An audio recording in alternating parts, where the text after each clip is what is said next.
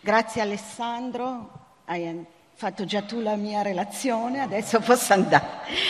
Allora, grazie a tutti e come sempre sono molto contenta e commossa di essere a Carpi.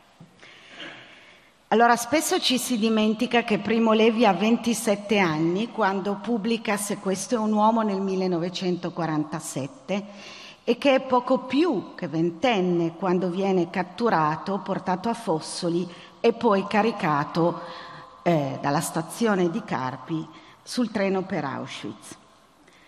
Come confermerà più volte in seguito, il libro è stato scritto senza un obiettivo specifico. Nei giorni successivi al suo ritorno, Levi non ha in mente di diventare uno scrittore o un testimone, non mira a trasmettere un messaggio né ad imporre l'imperativo categorico della memoria. Per non parlare poi di quanto gli sia distante, anzi lo giudica una sorta di bestemmia, l'attitudine di coloro che si sentono obbligati a scrivere per ringraziare Dio della loro sopravvivenza. Così come per vivere si deve bere quando si ha sete, si deve mangiare quando si ha fame, Pietro Levi deve scrivere.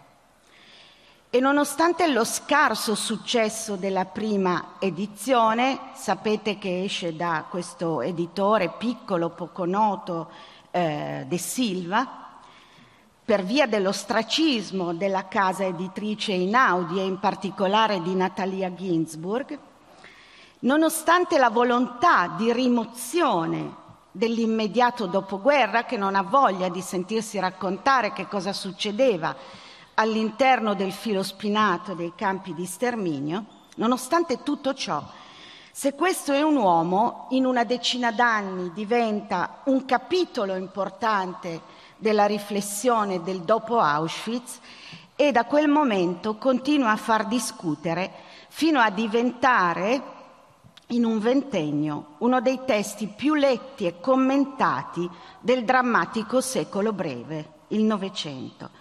E Primo Levi cresce con il suo libro, fino ad essere consacrato uno dei più grandi scrittori del Novecento. E non è un caso che solo a Primo Levi e a Dante il mondo anglosassone abbia dedicato l'edizione in lingua inglese delle opere complete, in un'unica edizione completa, insomma.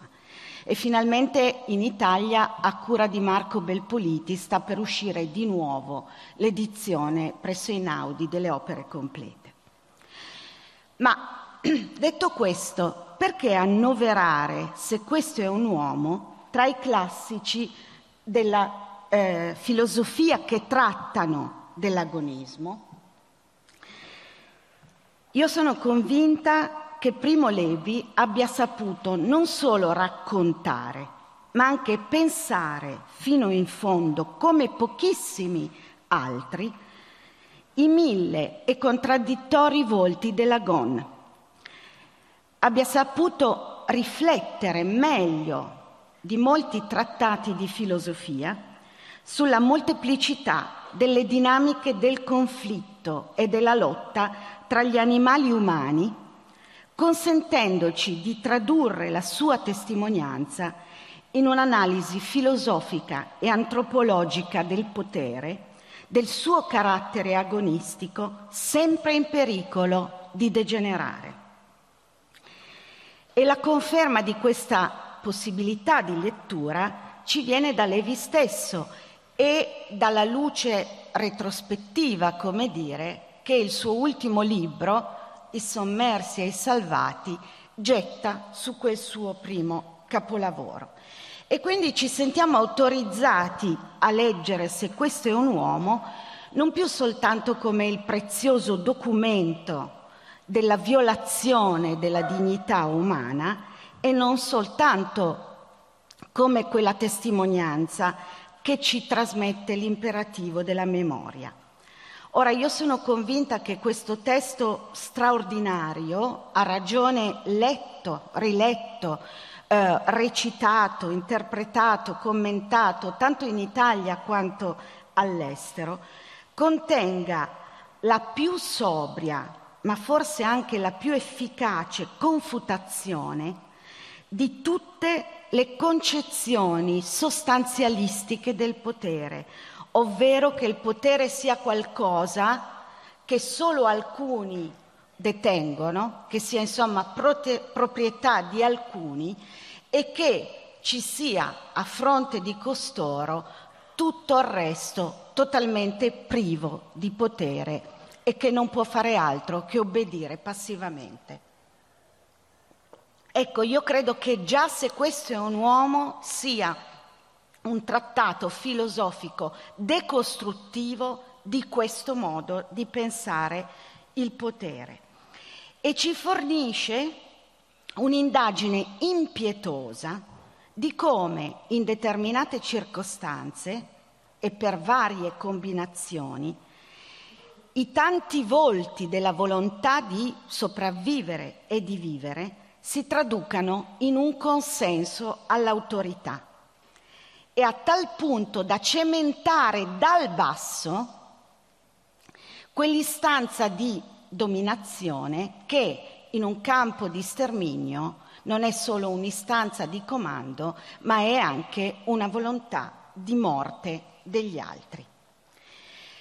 E allora, sicuramente più penetrante di qualsiasi filosofo liberale della politica, senz'altro più sofisticato di molti politologi e più radicale in fondo di alcuni decostruttivisti, Levi è il più spregiudicato autore di una microfisica del potere che ha saputo scandagliare, senza pregiudizi ideologici e dottrinali, la logica agonistica che sostiene la trama delle relazioni.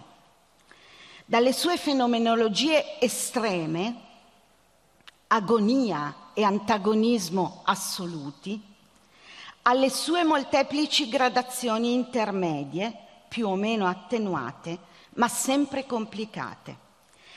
E mi spingo persino a dire che, oltre a questa visione del potere, Primo Levi smantella la struttura stessa del dualismo metafisico.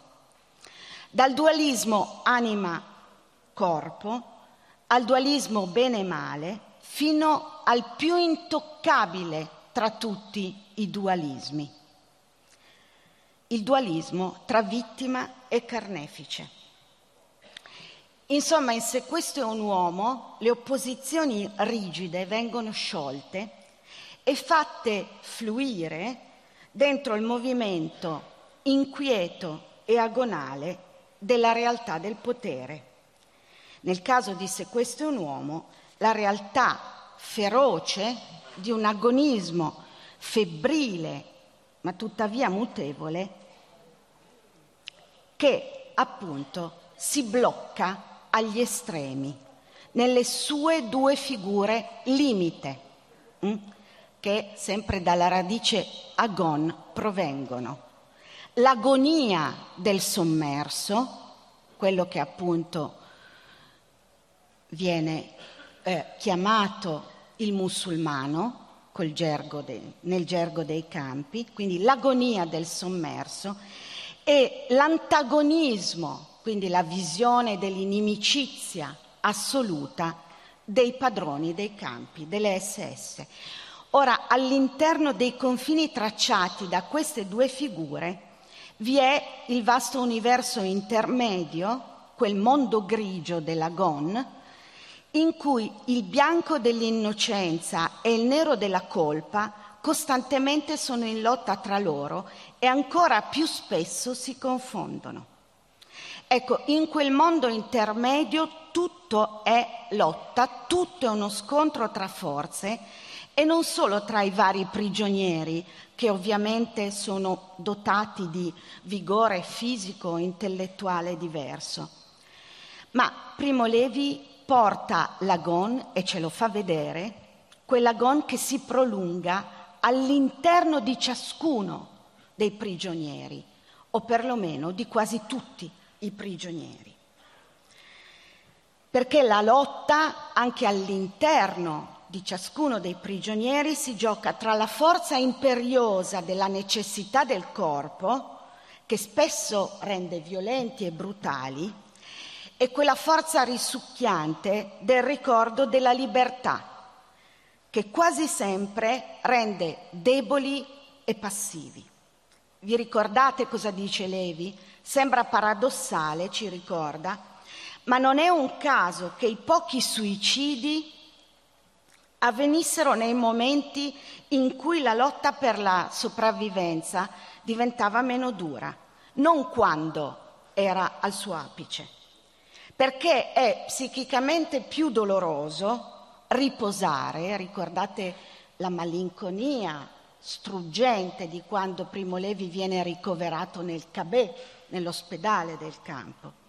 Ed è più duro psichicamente riposare che lavorare, perché è lo spazio del pensiero, per esempio, secondo me simboleggiato meravigliosamente nel Cabè, è lo spazio del pensiero che si apre solo quando il corpo può fermarsi. Ed è quello spazio ad essere più pericoloso dei momenti di lavoro, di estenuazione fisica. E allora la lotta tra la fame, il freddo, le botte da una parte e i pochissimi desideri di, tra virgolette, trascendenza da parte dei prigionieri, che desiderano in alcuni istanti fulminei considerarsi ancora uomini, dice Primo Levi, magari impiegando le pochissime energie nel richiamare alla mente i versi di un canto dell'inferno di Dante. No, è il famoso canto di Ulisse. E quindi non si sente bene.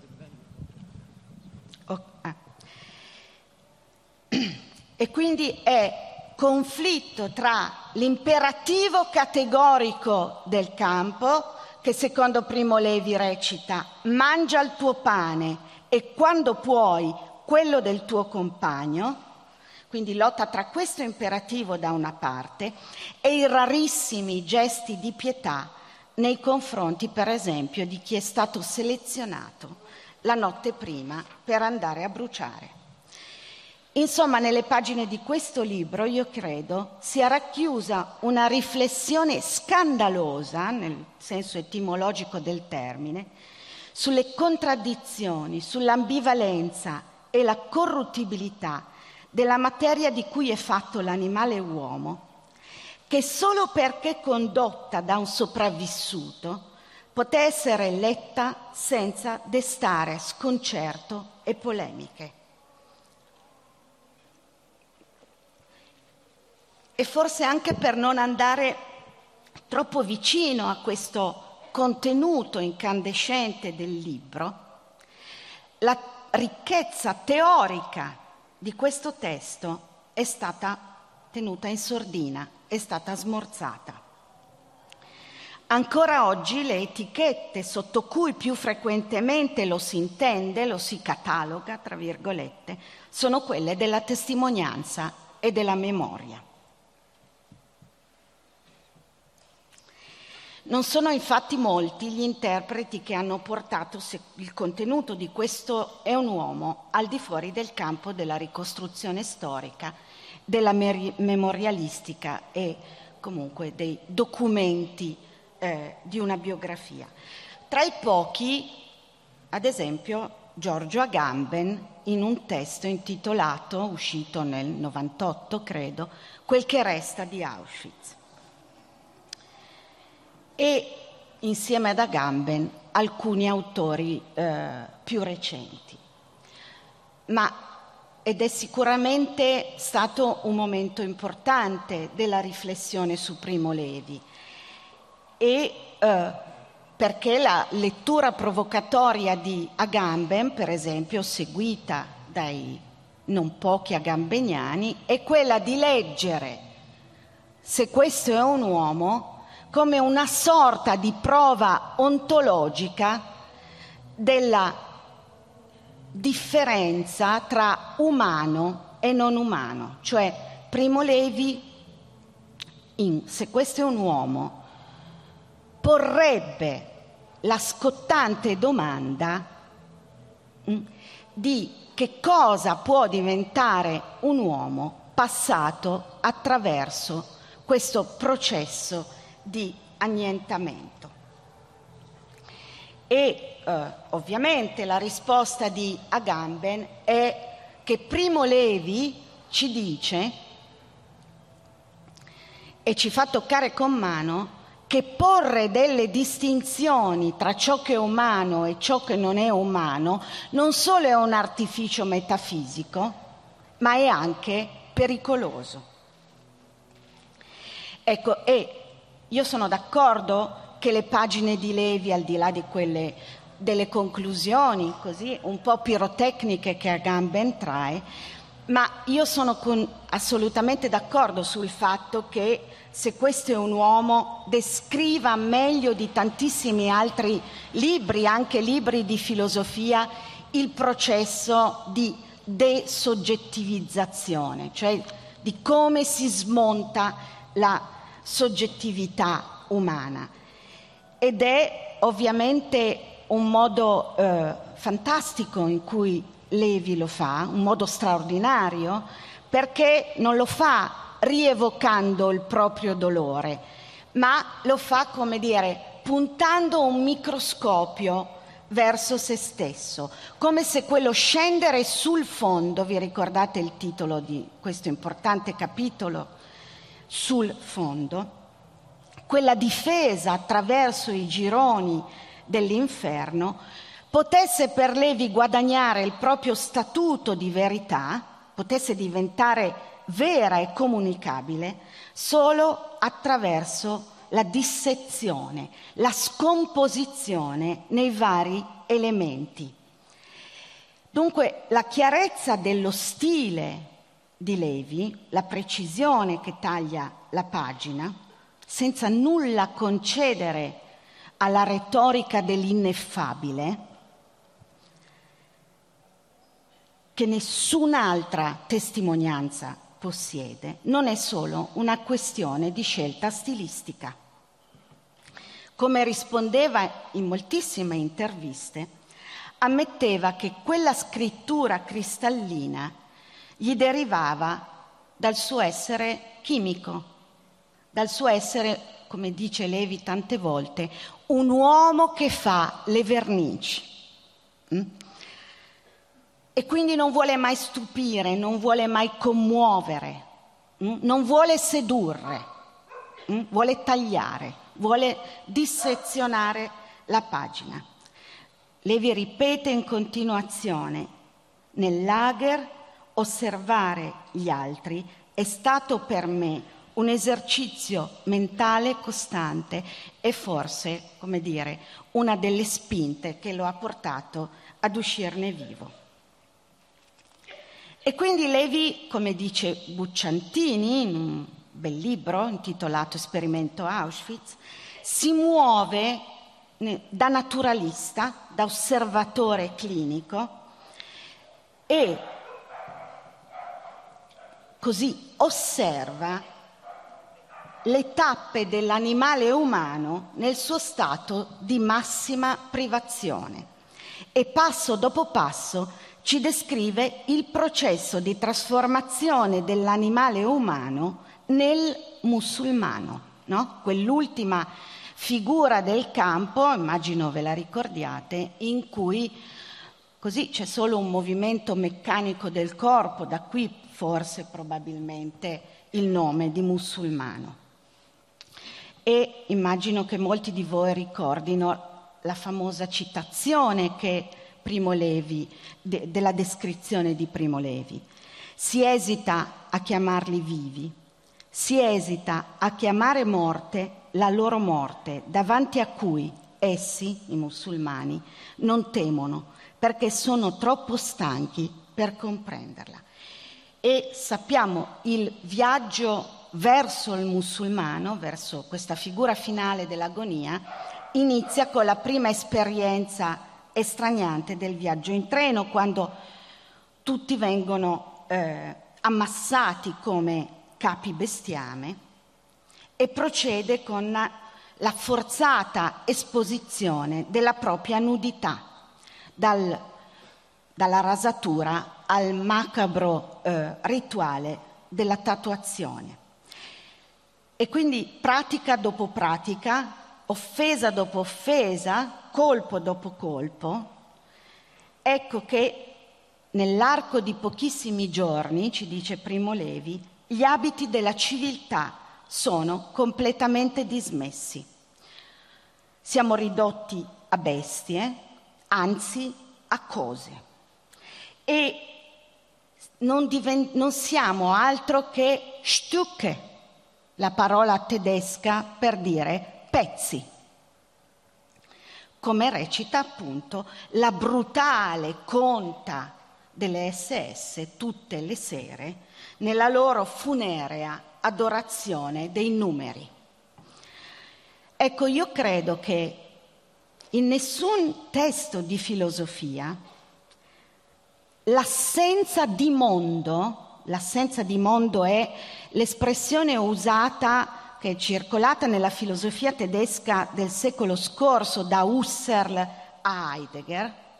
Ecco, io credo che in nessun testo di filosofia l'assenza di mondo, la condizione di assenza di mondo, sia stata espressa meglio.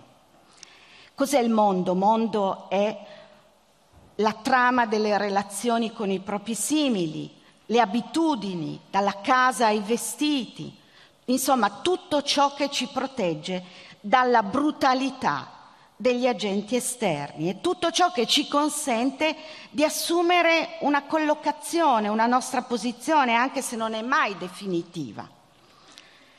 Ora, così sembra riflettere Primo Levi, un uomo senza casa, senza abiti, senza abitudini, noi diremmo una vita senza mondo, dice Levi, è un uomo vuoto, perché accade facilmente a chi ha perso tutto di perdere anche se stesso. E si potrà così decidere a cuor leggero della sua vita e della sua morte, al di fuori di ogni senso di affinità umana.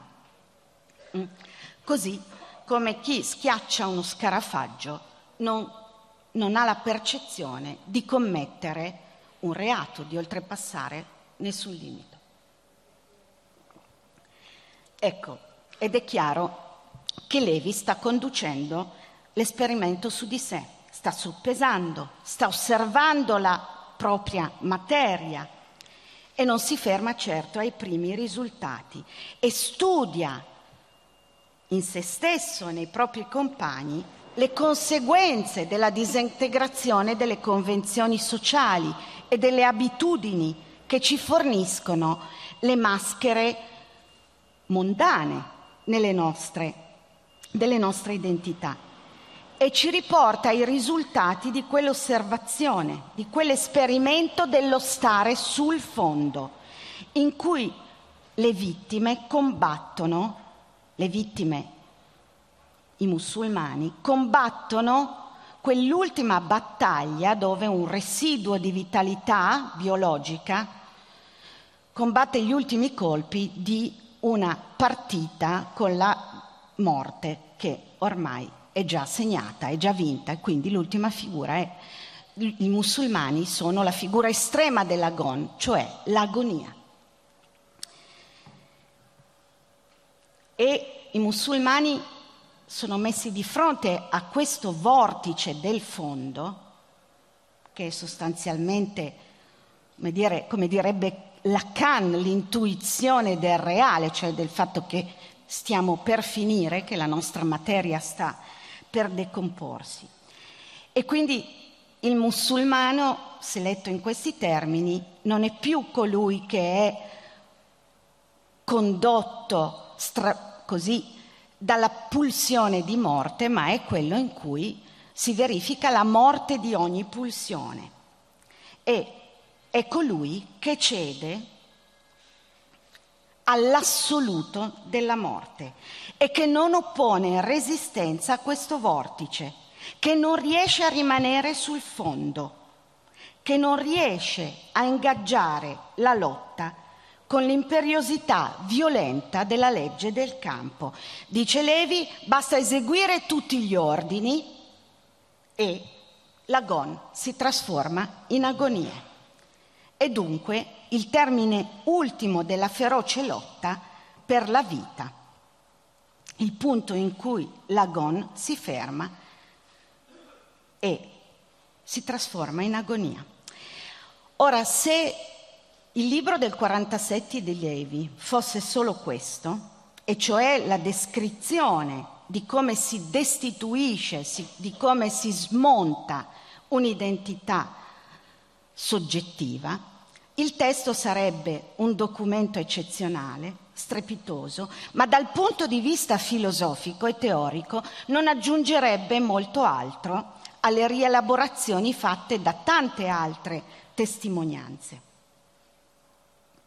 Significherebbe in qualche modo confermare tutte quelle interpretazioni filosofiche elaborate sui campi di sterminio da Hannah Arendt a Levinas, in cui per loro il campo di sterminio è soprattutto, quasi esclusivamente, il laboratorio in cui la pluralità e la spontaneità umane vengono azzerate e si trasformano gli uomini, che sono costitutivamente in uno stato di mondo plurali, in un ammasso sostanzialmente informe, dove anche dal punto di vista somatico sono indistinguibili gli uni dagli altri. E quindi una lettura, diciamo così, che non si focalizza altro che sull'agonia o sull'antagonismo assoluto delle SS. Ecco, io credo che in Levi non ci sia solo questo e che, anzi, come dire, il suo apporto filosofico stia nel fatto che per lui chi non muore, chi non si trasforma in un musulmano, per forza incomincia a riemergere dal fondo e un nuovo processo di soggettivazione, di ricostituzione di una qualche identità non può non avvenire. Certo, avviene in un contesto pesantemente segnato dalla necessità, dal terrore, dalla violenza, e questo rende tutto più difficile, tutto più brutale. Ma da scienziato quale non smette mai di essere, così come aveva descritto il processo di scomposizione di un aggregato complesso, cioè di disgregazione dell'identità precedente, della soggettività precedente, ci descrive e deve descriverci anche il processo di riaggregazione di un aggregato della materia umana, che per quanto si riaggrega, si riassembla nelle peggiori condizioni possibili e si riaggrega in un altro tipo di soggettività, risponde pur sempre alla legge della pluralità delle forme di vita. E questo non lo trovate in nessun testo di filosofia o di filosofia politica che analizza il totalitarismo e i campi di sterminio. E quindi risponde alla legge della pluralità delle forme di vita e all'incessante dinamica agonica, agonistica, come volete chiamarla, del potere. E quindi all'opera non c'è solo la distruzione che interrompe, trasforma e demolisce l'identità passata del prima, se si resiste sul fondo e si inizia a risalire, la lotta ricomincia e con essa la formazione di una nuova soggettività che riallaccia i fili di quella precedente nell'interazione agonistica del nuovo contesto di lotta, della nuova dimensione collettiva. Insomma, il processo di destituzione non porta solo alla negatività assoluta, cioè alla vittima, ma può ricostituirla, anche se assorbita nel vortice di una lotta per la sopravvivenza non più mitigata dalle barriere della civiltà che protegge. Ma questo ha il vantaggio, quasi da laboratorio, di far vedere a Primo Levi, in una sorta di stato puro, mai osservabile in società, nelle società civili, come funzionano, quasi come strutture primarie, le relazioni dell'agon, le relazioni di potere.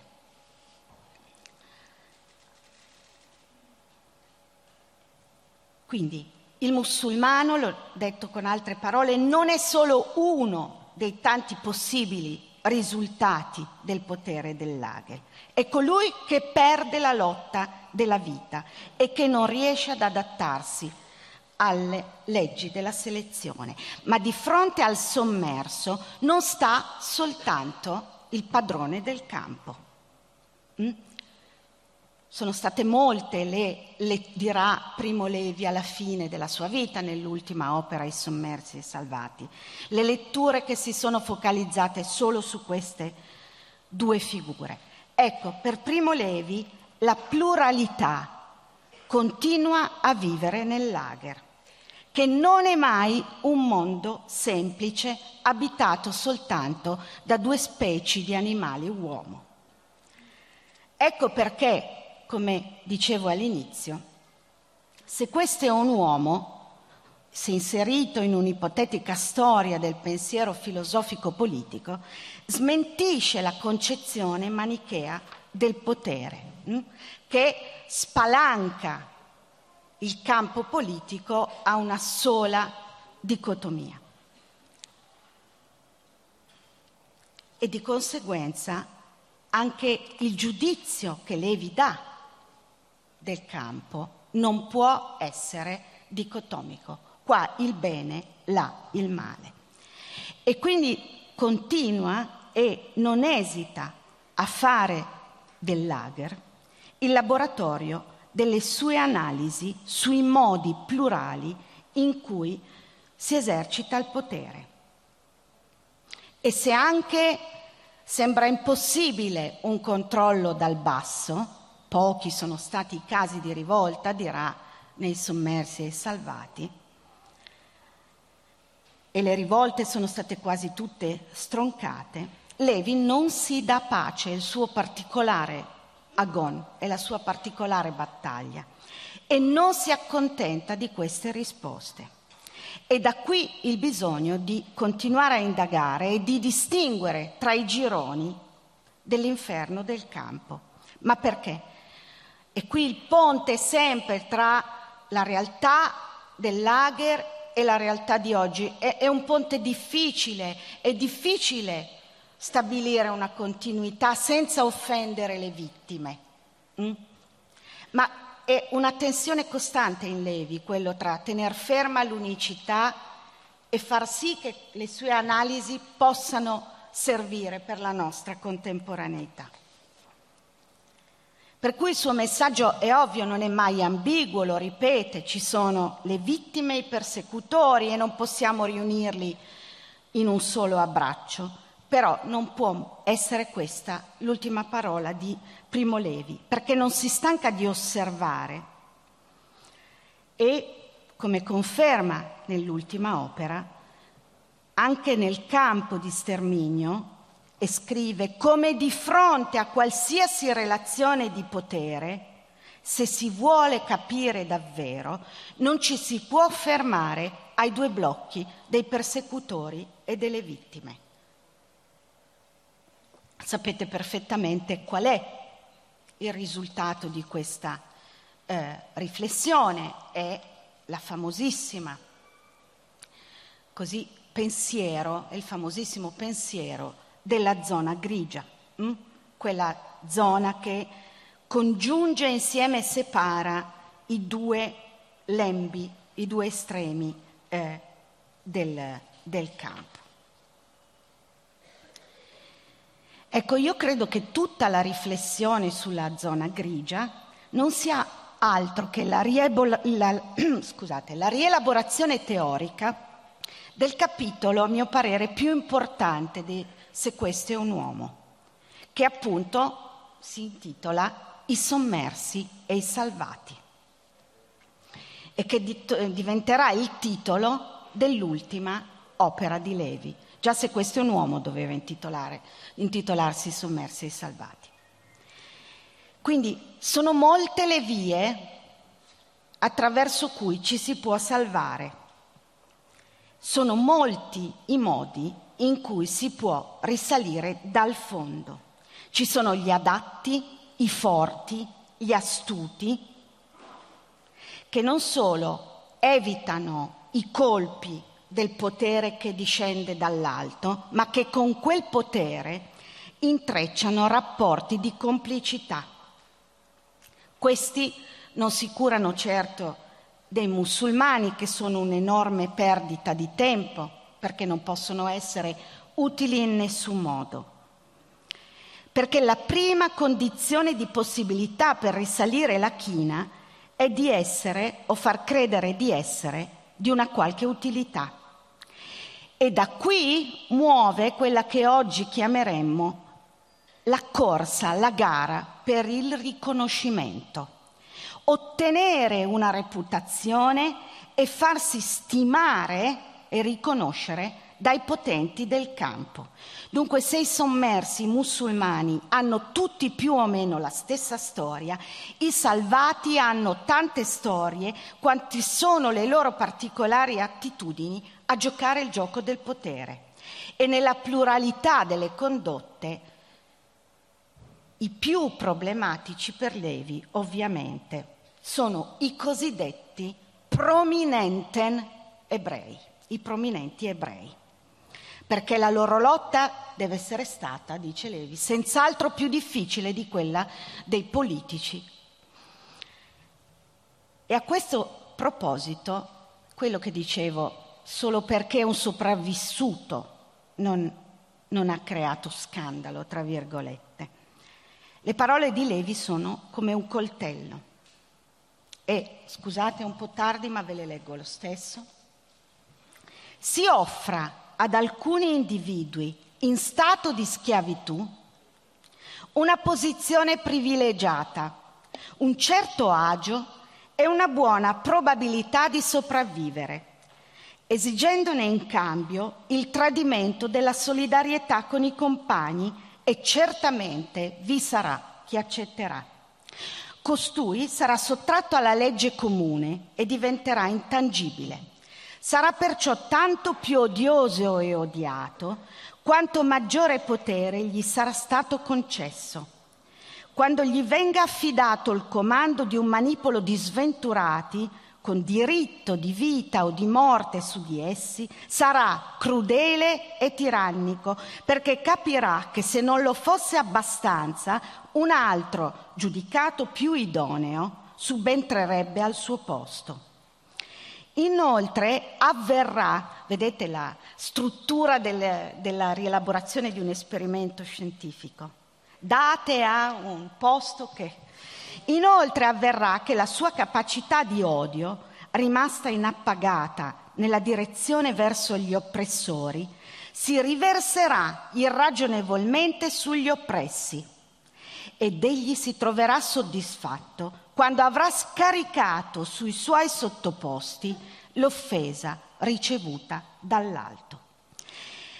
Ed ecco raffigurate, sempre nel capitolo I sommersi e i salvati, in 4 figure concrete, 4 tipologie, 4 modi esemplari di come si raggiunge la salvazione.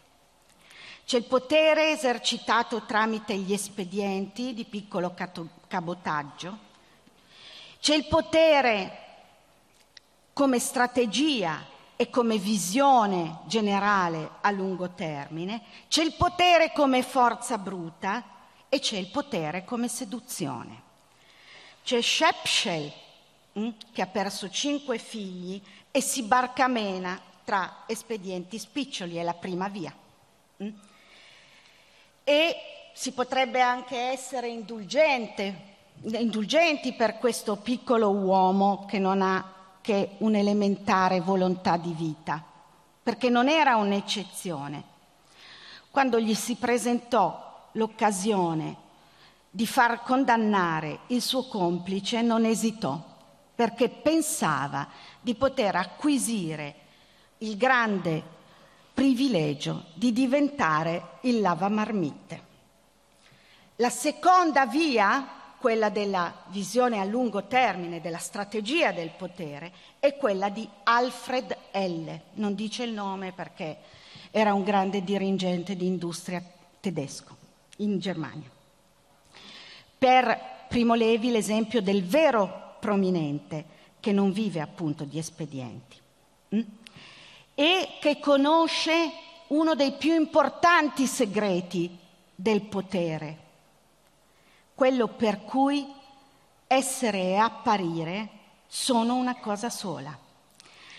Alfred L sa che si deve apparire ciò che vuoi che gli altri pensino che tu sia e assumere l'aspetto del prominente. Riesce a lavarsi la camicia ogni 2 settimane, qualcosa di, secondo Primo Levi, di inaudito, riesce a radersi eccetera, assume l'aspetto del prominente nel gioco del potere, diventa un prominente e infatti ha immediatamente l'incarico al comando chimico e quindi ricerca la distinzione dal gruppo, perché appunto sa che bisogna uscire da quel circolo vizioso per cui noi prigionieri diventiamo agli occhi delle SS ciò che le SS vogliono vederci confermare, cioè che siamo bestie o, ancora meglio, stucche, pezzi. La terza via della salvazione è rappresentata da Elias, quell'animale potente, il greco, piccolo, fortissimo, che dice Levi ha un vigore bestiale. Non sta mai fermo, è impossibile sentirlo fare un discorso coerente, nei suoi occhi non si coglie l'ombra di pensiero, ma tutti, anche le SS, lo ammirano e per la famosa legge iniqua del campo, più tu sei forte e in grado di lavorare, meno lo devi fare.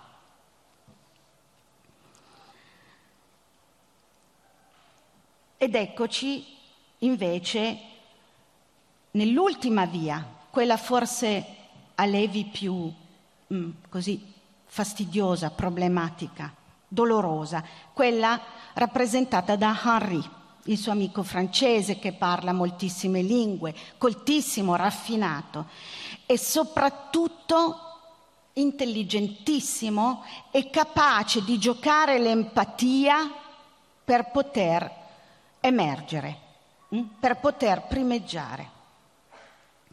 E dice Levi, è stato visto addirittura una volta mangiare un uovo sodo, che era, come dire, lì la cifra, lo scettro del potere. Ed è il suo modo di Henri di entrare nell'agon per la sopravvivenza. Penetra nella mente degli altri attraverso una straordinaria simulazione della pietà nei loro confronti. E la sua capacità di cercare il prestigio, ottenendolo, gli ha fatto guadagnare numerosissimi protettori, scrive Primo Levi, è l'animale più seducente che io abbia mai conosciuto. Quindi vedete che ci sono altri tantissimi racconti dei diversi modi di accedere all'agon per la sopravvivenza.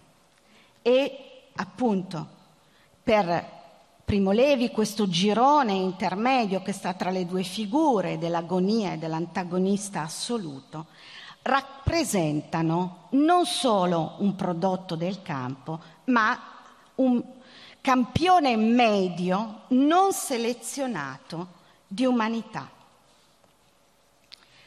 e costoro si sono resi responsabili, dice Levi, per svariati motivi, per errore di valutazione, per adescamento ideologico, per imitazione del vincitore e in alcuni casi anche per lucido calcolo per evitare cose peggiori. Tutti però sono stati parte attiva in quell'agon che tesse la zona grigia e quella zona grigia che forse più di ogni altro luogo ci rivela il segreto del potere. Se questi uomini erano numerosi nel campo, scrive Levi, sempre lo sono e sempre lo saranno anche fuori da quel recinto. E non capiremo niente del male politico se teniamo lo sguardo fisso solo sulle SS. Perché tutti, Alfred, Henri, tutti, nell'agon del campo, per quanto diversi tra loro, hanno un tratto in comune, la volontà di conservare il loro privilegio, che nel campo vuol dire rimanere in vita. Tutti erano avidi di vita, tutti eravamo, scrive Levi, avidi di vita.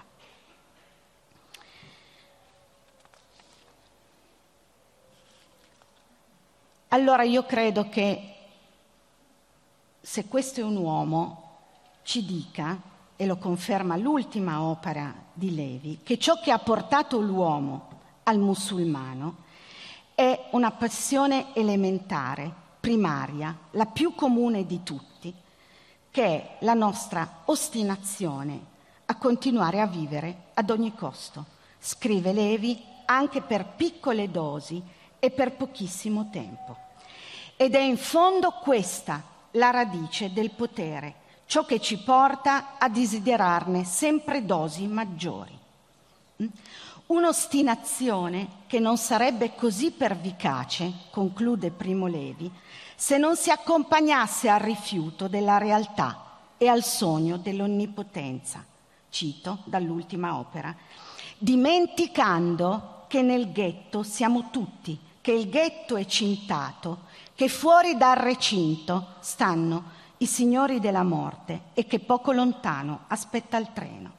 Ora, con la semplicità profonda e toccante di cui la sua scrittura letteraria è capace, Primo Levi consegna agli scarni passaggi del suo primo e del suo ultimo libro quella verità sul potere che la filosofia, e soprattutto la filosofia del Novecento, non ha mai smesso di cercare.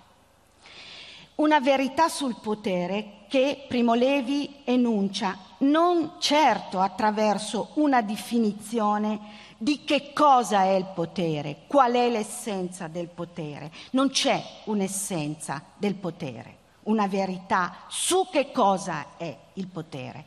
Ci sono solo modi di esercitare il potere e differenze tra questi modi, perché il potere non è qualcosa che arriva dopo, come un dato supplementare che si aggiunge alla nostra vita, ma fa parte, è la modalità di espressione e di organizzazione della nostra vita che per Primo Levi, in stretta continuità con la materia, è attraversata da forze che la sorreggono e da forze che la minacciano.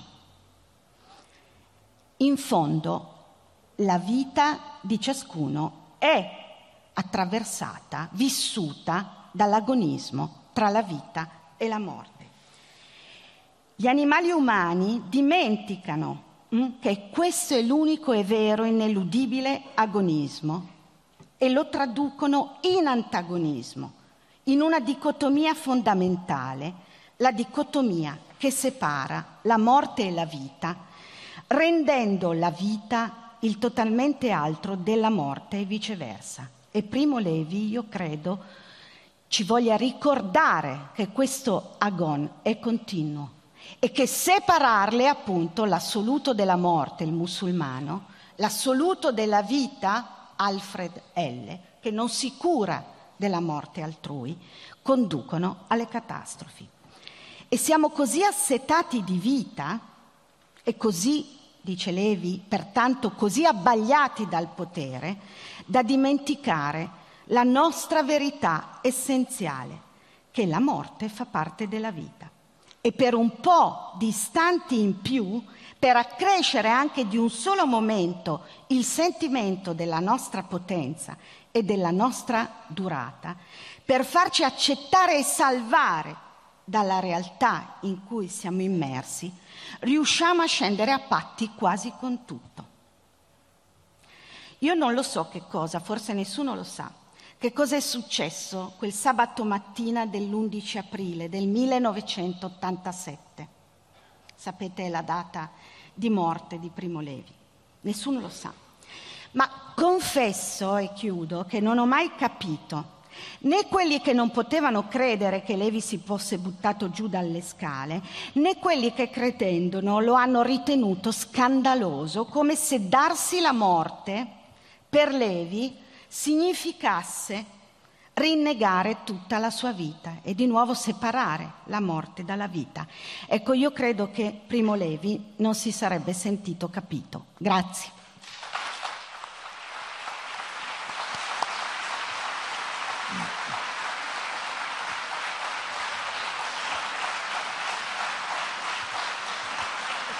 No, è incredibile in questo caso alle 11, quindi siamo...